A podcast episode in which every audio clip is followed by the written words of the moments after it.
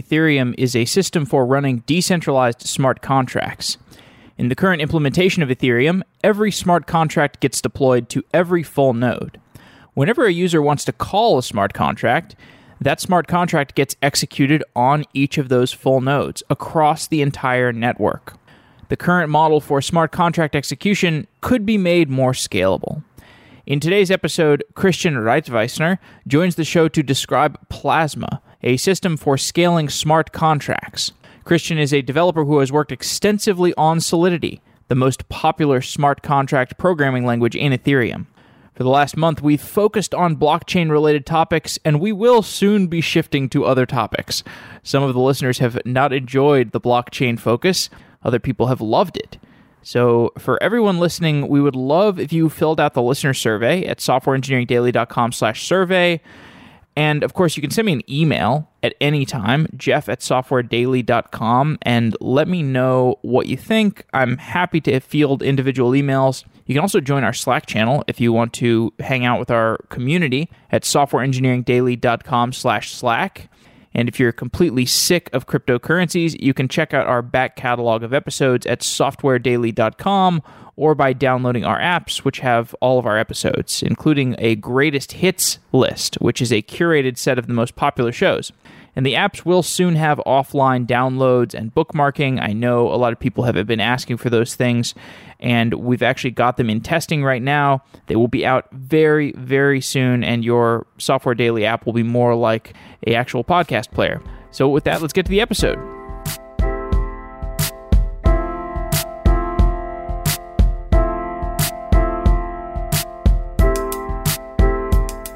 Christian Reitwiessner, welcome to Software Engineering Daily. It's great to have you. Yeah, thanks for having me.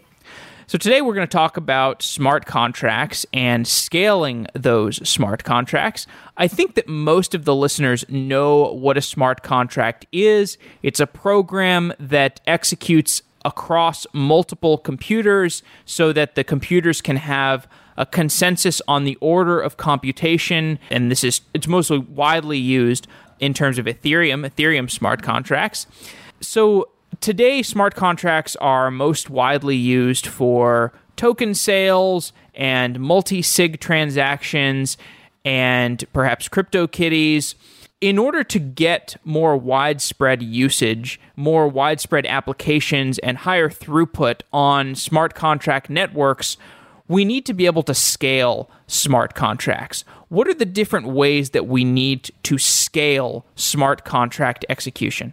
To this question, I always give the so there are basically three dimensions where smart contracts or blockchains in general can scale. And one dimension is transaction throughput. And one solution to that is take transaction off chain or yeah, basically create state channels or payment channels for the transactions. Then the second dimension is scaling the computation itself. So if you have a, a single transaction that requires a lot of processing power to, to be processed, then this is scaling computations and solutions to that are yeah snarks starks and interactive solutions like TrueBit. What was the third? Yeah, scaling state size. So if you have gigantic smart contracts that are that yeah where where single executions of the smart contract don't do much, but they have to access a gigantic state. So think about a token, for example, a, a, very popular token where everyone has some of these, but where a single token transfer is quite easy to do, but you have a gigantic state you have to modify. And uh, the solution to that is, yeah, it seems to be sharding or plasma. So I mean, plasma is a bit goes a bit. It doesn't fit well into this dimension theme because it scales both uh, state and transaction throughput. Okay, so I think the three ways that you were talking about that smart contracts have difficulty scaling on one, it's transactions, the same kind of throughput problems that Bitcoin has for financial transactions. But in the context of Ethereum, we're talking about computational transactions. The other two areas one is scaling the amount of computation that can take place in a transaction. This would be something like if you wanted to execute a huge map reduce function across the blockchain, for example. Maybe if if I understand correctly. Yeah, I mean, things that are typically done there, or typical examples for things like that, is verifying one blockchain inside of another blockchain. Mm. So this is a highly it's it's a CPU intensive, computationally intensive process. And then the other one is the ability to process something that takes a ton of space. It takes a lot of storage or memory in order to accurately process it. So maybe you need to do a linear search through a large amount of space and that is difficult to to scale because in order to do that you would have to have all of the nodes that are processing that transaction to also iterate through that entire state space. Mm-hmm. Exactly. Oh, okay. So now that we've talked about those three scalability issues, let's just talk about a quick example of something that encountered scalability issue on Ethereum, which is CryptoKitties.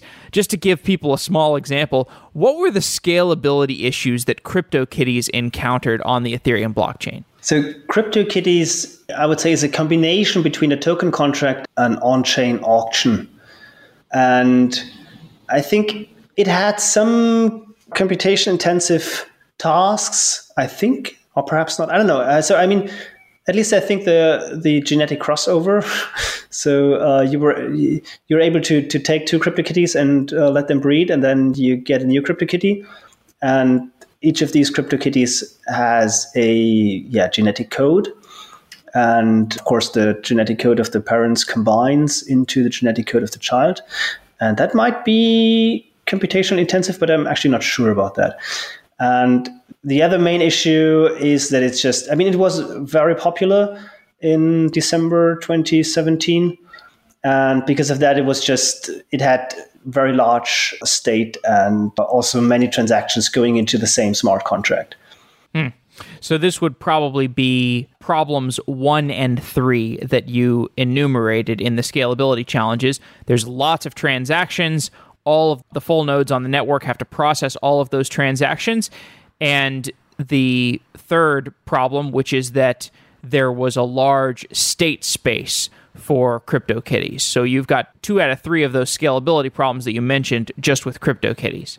So it sounds like CryptoKitties had problems one and three. You had lots of transactions and you had a large state space of those yeah. transactions. Is that accurate? Yeah, exactly. Okay. So we've got some solutions on the table for improving some aspects of scalability. My understanding is that we've got proof of stake, which will help with the transaction throughput, and we've got Plasma, which could help with. Well, no, why don't you just go ahead and, and explain to me the solutions that are on the table to improving scalability issues? So, one quite easy solution, which is not too nice. One quite easy solution for this specific case would be to just take this single smart contract into its own blockchain that is still connected to the main Ethereum chain. That would make it easier to some degree. But we, of course, so this single external blockchain would be managed by a few number of special nodes, which, of course, is a centralization risk. And also, it's much harder for this specific smart contract to interact with other smart contracts on the Ethereum chain. So, one other solution is sharding. This is often combined with proof of stake. So, often when people say proof of stake, they sometimes mean sharding because, so you said proof of stake would improve the transaction throughput. I'm not too sure about that. So, yeah, it increases transaction throughput a little because you don't have to do the mining but you won't get a big improvement. The big improvement you only get when you also add sharding. And sharding means that, so the main problem with scalability in blockchains is that every single full node has to process and verify every single transaction. And with sharding, transactions or rather state space or accounts are split into I know a number of different areas, and each validator, so that's the name of the miners in proof of stake, is only processing one of these shards, one of these areas. And to keep the same security level, you rotate the assignment between validator and, and shard uh, regularly. Right. So, what you said about proof of stake not necessarily helping with scalability of transaction volume, what you're saying there is the first phase of rolling out proof of stake is just adding these validators on top of the proof of work mechanism. It's only later on when we get to full proof of stake that we can actually implement sharding and we can have transactions being processed in parallel. Yes. So, as far as I know, the current plan for Ethereum is to uh, not take the Ethereum main chain and split it into shards, but instead uh, take shards and add them to the Ethereum chain. But so th- the problem with that is, I mean, of course, so sharding is not fully specified yet, and it depends on how sharding is done. But I'm not sure whether, in the case of CryptoKitties, sharding would actually be helpful because usually, so the, the easy way to do sharding is to just split the address space. So if your I don't know if your if your address starts uh, with a one, it's in shard one. If it starts with a two, it's in shard two, and so on. And that would cause the the CryptoKitties smart contract to be in one specific shard. And you still have to, uh, on that specific shard, you still have the, the problem with, with high transaction volume. So it, it does not really help. Mm. Yes. Okay. So that could bring us to Plasma because Plasma, if I understand Plasma correctly, it moves every smart contract into its own side chain. Is that a good way of presenting it? At first, Plasma is uh, more an idea than a specific system. So it's a, a way to scale transactions on a blockchain or smart contracts on a blockchain, but it's implemented by multiple different uh, teams and they might also do it in a different way. And the main idea there is that you you, you don't actually modify your blockchain in any way, but instead you add blockchains to it. So uh, earlier I said that uh, moving CryptoKitties in its into its own blockchain would be a way to scale it. And this is more or less what is done with Plasma. You add, you create a new blockchain and you connect it to the main blockchain by means of yeah, posting the current block hash of the new blockchain into the old blockchain. And so the new blockchain is called a child chain and the old blockchain is called a parent chain because they yeah have this parent child relationship. So this is an idea that is already quite old. So you have a, a special purpose blockchain, which is called, which is perhaps controlled by a consortium, and you connect it to the main chain by posting these hashes. And this ensures that you cannot just arbitrarily modify the child chain because it's always bound to these hashes that were posted to the main chain, right? Mm. So let's take a step back. So let's say we have a smart contract on the Ethereum blockchain today. And if you contrast that with how that smart contract would operate in a world where Plasma was implemented and deployed, what would be the difference in how that smart contract would function? I didn't want to get there so early because the problem is you probably have to heavily modify the smart contract for it to still work in a plasma setting. And the reason is, or it's it's prepped, you can draw a kind of analogy to big data computations nowadays. If you run very complex computations on gigantic amount of data, if you take a certain computation, run it locally on a small amount of data, it probably works reasonably well. And then if you want to run it on a gigantic amount of data, you rent a compute center somewhere which has a map reduce uh, way of dealing with data. And people say oh yeah use that. It's very fast then it will probably not work as you thought so you won't get that speed up that people that other people say is possible and the reason is because you have to modify the algorithm you have to modify the way you you process the data so that it's compatible with this uh, MapReduce uh, topology of the compute center. And a similar thing has to be done to for smart contracts to scale on Plasma. Mm. I know that Plasma is co-authored by Joseph Poon, who wrote the Bitcoin Lightning Network paper. What is a Lightning Network and how does that relate to the ideas explored in Plasma? So, a Lightning Network is a way to move transactions from a blockchain, so to, to move them off a blockchain. And the the main idea is that if you have two parties that send money back and forth between each other, then if I send you $10 and you send me $8, then I could have just sent you $2, right? It's much easier and takes just one transaction instead of two. And if you send even more money back and forth, then we can save even more transactions. And Lightning or the more uh, generalized things, state channels, do that by basically so we we send each other intentions of sending money and always keep a yeah kind of balanced checkbook. And we write checks to each other. Okay i now owe you that amount of money. And this is the the sequence number four. And then sequence number five of the check is oh i now owe you this amount of money and so on.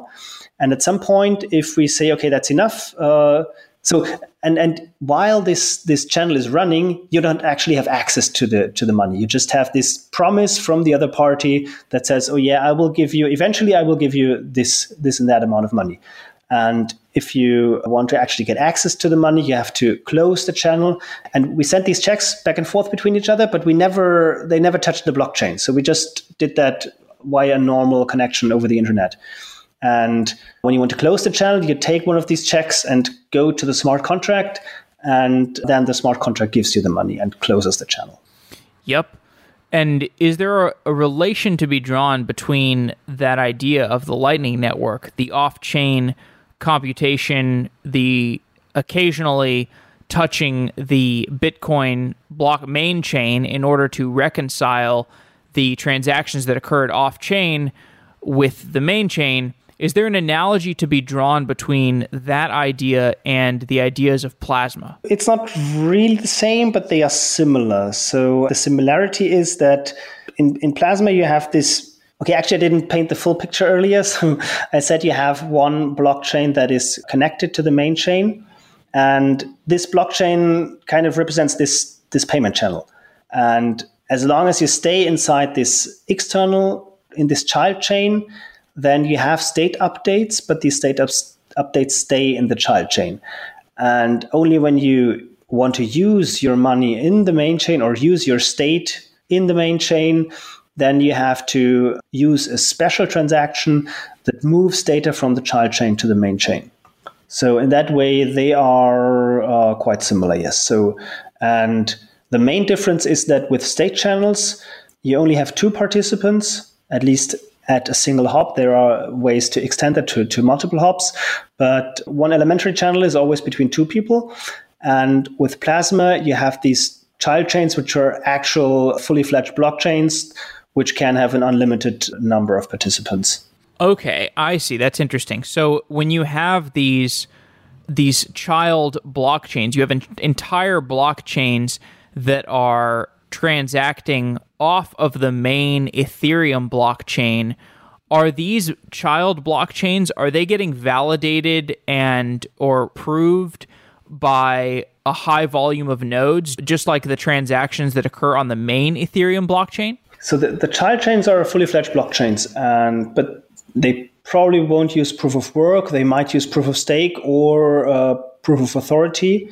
But the way they scale is by just repeating the same process over and over again. So you can create a child chain and this child chain is also it is also controlled by the main chain since so and the reason is so when you close when you when you take a look at state channels and you close a channel then uh, everything that happened inside the channel is verified by the closing transaction and this is, of course, a state channel is a very simple, or at least a payment channel is a very simple thing to validate. You just have to check whether the balances don't exceed the, the initially deployed, uh, the initially deposited amount. But with Plasma, the idea is that the, the child chains are fully fledged smart contract blockchains. But that's not a problem. So you can still verify the execution of uh, a smart contract inside the child chain. So the verification, uh, sorry, you can still verify the execution of a child chain transaction inside the parent chain. You can do that for some. So of course, you if you do that for every single uh, execution, then it doesn't scale anymore. And the idea is that you, if if there's something wrong in the child chain, you go to the parent chain and complain, and then the parent chain either. So yeah, again, there are different models then the parent chain either checks the, the, the, transaction or it just directly allows you to move all your data from the child chain to the parent chain. And now, since the child chains are also fully fledged smart contract blockchains, they themselves can act as a parent chain and you can basically create a a whole sequence of, of children then that themselves have children themselves and so on. And then, of course, a single blockchain can have multiple children, and by that you get a kind of tree structure. And once you have this tree structure, the hope is that it will scale very well. So it will scale, yeah, more or less infinitely, because there are so many leaf nodes where you can go to. And uh, it is probably also the case that the closer you are to the root of the tree, the more expensive the transactions will be. So you always have this. Okay, the, the more expensive transactions will be, but it will also be uh, better secured because it's closer to the main chain. It's easier to do this this complaint, and there is a trade off between security and uh, transaction costs, and everyone will be able to find a node inside the tree where the trade off is best for them. Could you give a hypothetical example of a kind of smart contract that I would want to create where I would want to have a child blockchain associated with that. And then maybe I would want to have additional child blockchains off of that blockchain. When you're talking about this tree of different blockchains, I'd love to, to have an example to think about for why I would be creating these other child blockchains. So an example is a, a simple token contract. And this is also the main example that currently people are building plasma systems for. So, and the idea is that so you, you start in the main Ethereum chain and the transactions are too expensive for you, so you move into the plasma chain. And to do that, you send a special transaction that locks your token inside the main chain and creates a new account in the child chain that has uh, the same amount of tokens that you previously had on the main chain. And then you can either directly use that child chain and yeah, send your tokens somewhere, or you move further down into the tree with yeah, essentially the same mechanism. And you can also move up again by posting a special transaction. And yeah, that will destroy your token in the child chain and once you have a confirmation of this uh, of, of the tokens being destroyed, you can go to the parent chain and claim your tokens there. If I am the creator of a smart contract like that, uh, let's say I, I spin up a token, do I get to choose the structure of the child blockchains, or is that architecture decided by all the constituents that are involved, all the different token holders? So in the end, you don't even need to be the creator of the token, and it all depends on who will use it. So it's it's so everything is, is is extremely flexible. You can you can create your own plasma tree. You can reuse an existing plasma tree. So in the token example, since everything that all the tokens that go down the tree are locked in the parent, and the transaction that moves tokens upwards can only free tokens that were previously locked. You can't create tokens out of thin air. And because of that, it is reasonably secure and you can do it with, with uh, every token that exists. And to revisit one of the points that you made, where you can have these trees of blockchains where maybe different blockchains in the tree have different proving structures. Maybe some of them are proof of work, maybe some of them are proof of stake, maybe some of them are proof of authority. Why would we use different consensus mechanisms under different circumstances of that blockchain tree? So, inside the same tree, it probably makes sense to use the same consensus algorithm everywhere. And it also makes sense that if a contract is deployed, so that, that contracts are always equally deployed on all nodes of the tree. So you kind of you have a copy. So you have this this main main parent node that sits directly underneath the Ethereum blockchain, and everything that is present there. So all the, the, the, consensus algorithm and all the smart contracts is also present in the children, except for the state. So the state is always summarized in a hash and is not repeated in children, and the other way around. So that the, the state of a, of a child is uh, summarized in a hash and only posted to the parent in form of this hash. Okay. And how often do the child blockchains need to reconcile with the main chain, or how often are they touching base with the main chain? That is something that needs to be calibrated. So probably I don't know every every tenth block or I mean, this is also this also depends a little about uh, on uh, how you want it to work.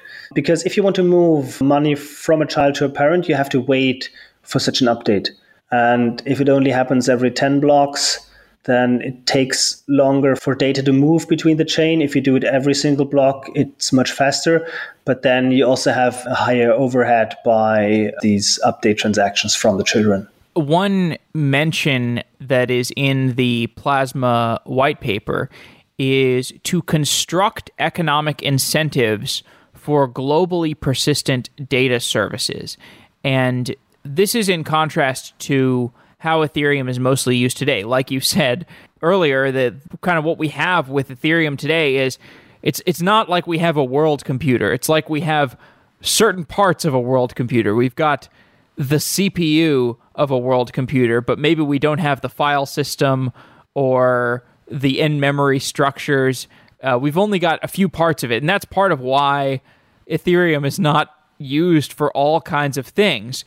So, this idea that Plasma could construct the incentives to make globally persistent data services, this sounds like it could give us access to more parts of that world computer that we would like to have how does plasma create those mechanisms? To be honest, I don't know what is what they mean by that statement because it doesn't sound like uh, participants in a plasma system are paid a lot of money to be a validator on one of the nodes in the trees. And the problem I also see there is that the more nodes in the tree you have, the more validators you have, the more expensive it will be to to keep the the system secure, so to pay the validators. So in my view, I think it is more likely to have yeah, kind of non-monetary incentives for people to keep these nodes running. And the reason is that a plasma system is only secure for the user if they watch the nodes. I'm not sure if we went into that in, in detail. And so the, the reason behind is that validators can misbehave inside a plasma system. And the best way to cope with misbehaving validators is to perform an exit. And this means to move all your data one level up in the tree or as many levels as is required to get in on, onto safe ground again. And because of that, whenever you have tokens or, or data inside a node in such a plasma tree, you have to verify that all transactions inside that node and inside all of the parent nodes are processed correctly. And whenever you notice something is, is yeah, something is weird, that then you perform an exit.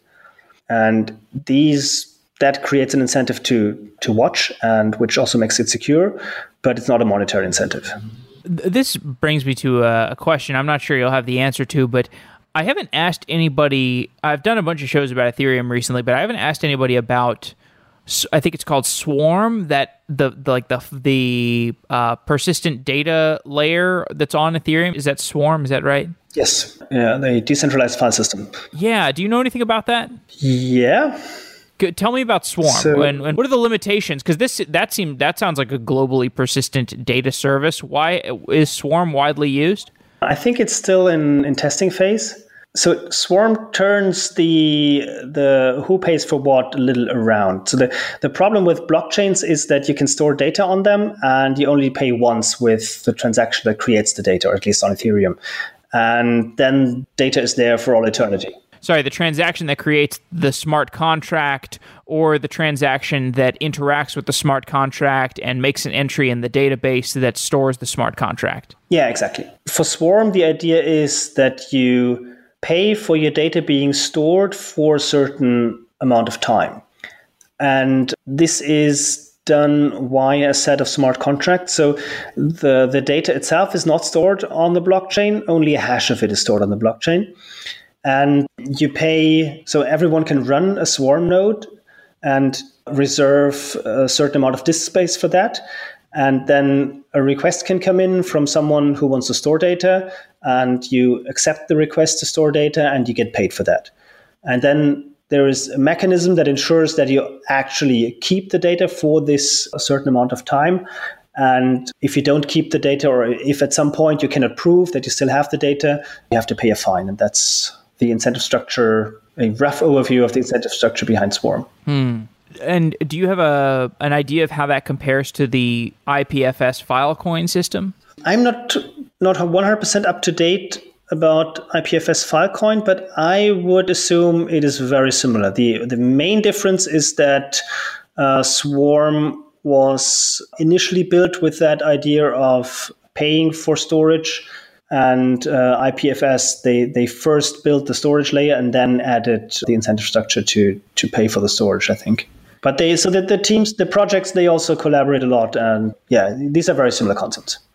Yeah. So, you know, I really want to convey to people that the reason that if, you know, people are not building incredible decentralized applications yet is that Ethereum is not very fast. Uh, it's it's not super efficient. We're missing certain parts of the world computer, but these are going to be incremental things that we're going to work towards and we can get there. Like if you look at the technology that is there today and you look at all the different projects that people are working on you can see that we're getting towards the overall infrastructure of that world computer. And i i, I just i want to emphasize that because i think sometimes people uh, think that there is some sort of debate here. Like there's a fundamental problem with ethereum as if the, the programming paradigm doesn't work and I don't think that that's the case. Everybody smart who I've talked to seems to, to think that the programming paradigm is amazing. We just have scalability issues. We've got pieces of infrastructure that we need to kind of figure out, but we're not stuck on anything and it's just going to take time. Would you say that's an accurate perspective on the, the blockchain development or do you see any fundamental issues? No, I mean, so the EVM is, is Turing complete, or at least pseudo Turing complete, and because of that, we can do just about anything. The problem is that this anything might be a little too costly, but since it is uh, Turing complete, we can implement any scalability solution that might be conceived, I don't know, 10 years from now. So we have these kind of moonshine math things. what did you say? Moonshine math? Yeah, isn't that the term? what does that mean?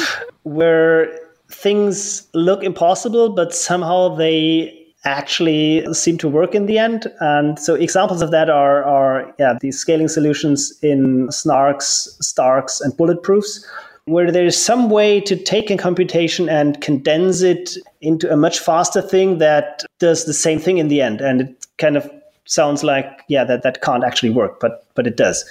So there have been continuous improvements over the last years, and Ethereum can use all of these improvements without any change to the virtual machine. And because of that, I don't think that we actually have a problem. Yeah. And so, one other area that I'm not sure you are well versed in, but when I talk to people about scaling computation, computationally intensive tasks, people often bring up Golem. Do you know much about Golem? Do you know what issue Golem is tackling and how that contrasts with solutions that are built on Ethereum? So, Golem is doing so. I don't know if you know things like SETI@home or what is it called? Oh, BOINC, yeah. Yes. Where you can use your computer to solve tasks for, for scientists to do computations.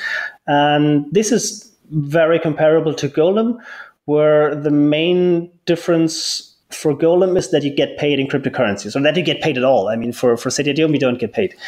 And the difference to scaling computations on blockchains is the trust so Golem plans to add a trust layer, but I think currently they don't have it. They do spot checks whether some computations are correct, but it's also not so. When you send a task out via Golem, then uh, you better not, yeah, bet your house on it.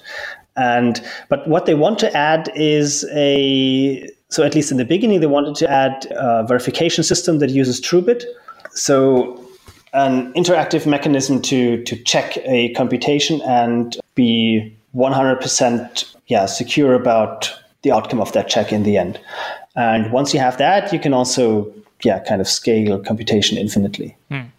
Okay, I think that's probably a distraction. I should probably just get back to discussing plasma a little bit more, and then we'll we can we can wrap up the conversation. But talking a little bit more about plasma. So, as you said today, this is just an idea. I don't think any steps have been taken towards implementing plasma. Oh, there are implementations of Plasma. Oh, there they are, are in, in, testing phase, but they, as far as I know, they only implement the token type of Plasma and not the smart contract general computation type of Plasma. Behind that is also that the this fundamental thing, the, the possibility of an exit in case of an error, is much easier in the token model than in the generalized smart contract model because it is specific to a smart contract what actually an exit means. So for a token, it's easy. So you, you, take your token balance in the child chain and you have the same balance on the parent chain. That's an exit. But for a smart contract, what does it mean? I mean, take out your CryptoKitties. That's what it means for CryptoKitties. But that's also the, I mean, that's the token part of CryptoKitties. What, what does it mean? So if you have an ongoing auction to sell a CryptoKitty in a child chain, what does it mean to exit from that? And so to get full smart contracts on Plasma, somehow need to implement the exit functionality as part of the smart contract. Mm. And sorry, how would you define the term exit?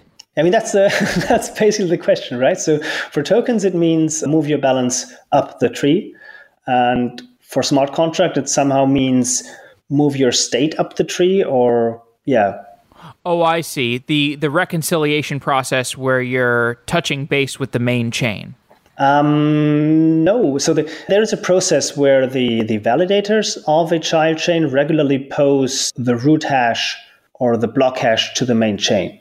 That's not an exit. That's a yeah. You can say that this is the the transport layer that allows an exit because so when a node, when a chain inside this tree does something it shouldn't be allowed to, from that point on, you cannot trust that chain. You cannot trust that node anymore for anything.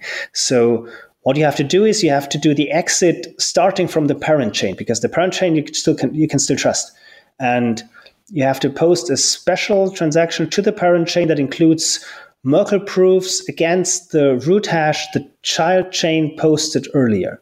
That's the way you can do an exit. Mm, okay, just to wrap up, one thing that I find curious is the way that crypto economic systems are implemented and how they are proved to to work because I I find it funny that crypto economics is all about proving. You've got a proof of work, you've got a proof of stake, you've got a proof of authority.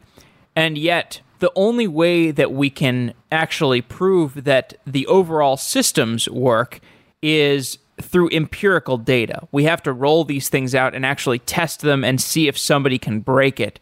Uh, it seems like we can't make formal proofs for these things working. So, do you have a frame, a mental framework for how you think about validating, like how you think about rolling out and validating crypto economic systems? There is a quite old branch of, I think, at the intersection between mathematics and computer science called mechanism design. And somehow the community of, of mechanism designers and blockchain, they didn't really connect yet because mechanism designers, that's exactly what they're doing. So they design games and then reason about the incentives of participants of these games. And that's exactly what, what crypto economics is about. I mean, it's not exactly, but it's it's a big part of it. So and they do formal proofs about the behavior of the participants in that game. And the idea is not that you have a specific game and analyze it. The idea is that you want to enforce participants to behave in a certain way and then try to find a game that has the correct incentives for them so that it's it's the best strategy for them to act in that way you initially wanted them to act in. And that's exactly what, what smart contracts or in general, yeah, incentive design on blockchains is about. So maybe it's not about actually proving that it works in practice, but it's about doing your best to make sure that the incentives are aligned to make the system function. Yeah, I mean, it's always, I mean, we're building actual practical systems. So it's always both worlds. So the theory has to be correct. And the good thing about theory is that you can have proofs. and then it also has to prove in, in practice to, to work correctly. But yeah, I think we're missing formalism in the incentive design a little. So we could really improve there, I think. Not that we've ever had formalism in economics and and also you know I don't think we've had much formalism in in production computer science systems as well. I think most of formalism in computer science has been relegated to the formal verification people working in distributed systems or maybe programming language people and it never really finds its way into production systems. Yeah it depends how far you how far you go right? So you can prove an algorithm correct without actually automating this proof. But yeah i mean you can also for previous systems it was mostly sufficient that things work in practice because you they weren't as open to adversaries as smart contracts or blockchains are now. That's a good point. That's a very good point. Okay, well, Christian, it's been great talking to you. I feel like I learned a lot in this conversation. So I appreciate you coming on Software Engineering Daily. Yeah, thanks for having me. I think we covered a lot of ground here. thanks for the nice conversation. Wow.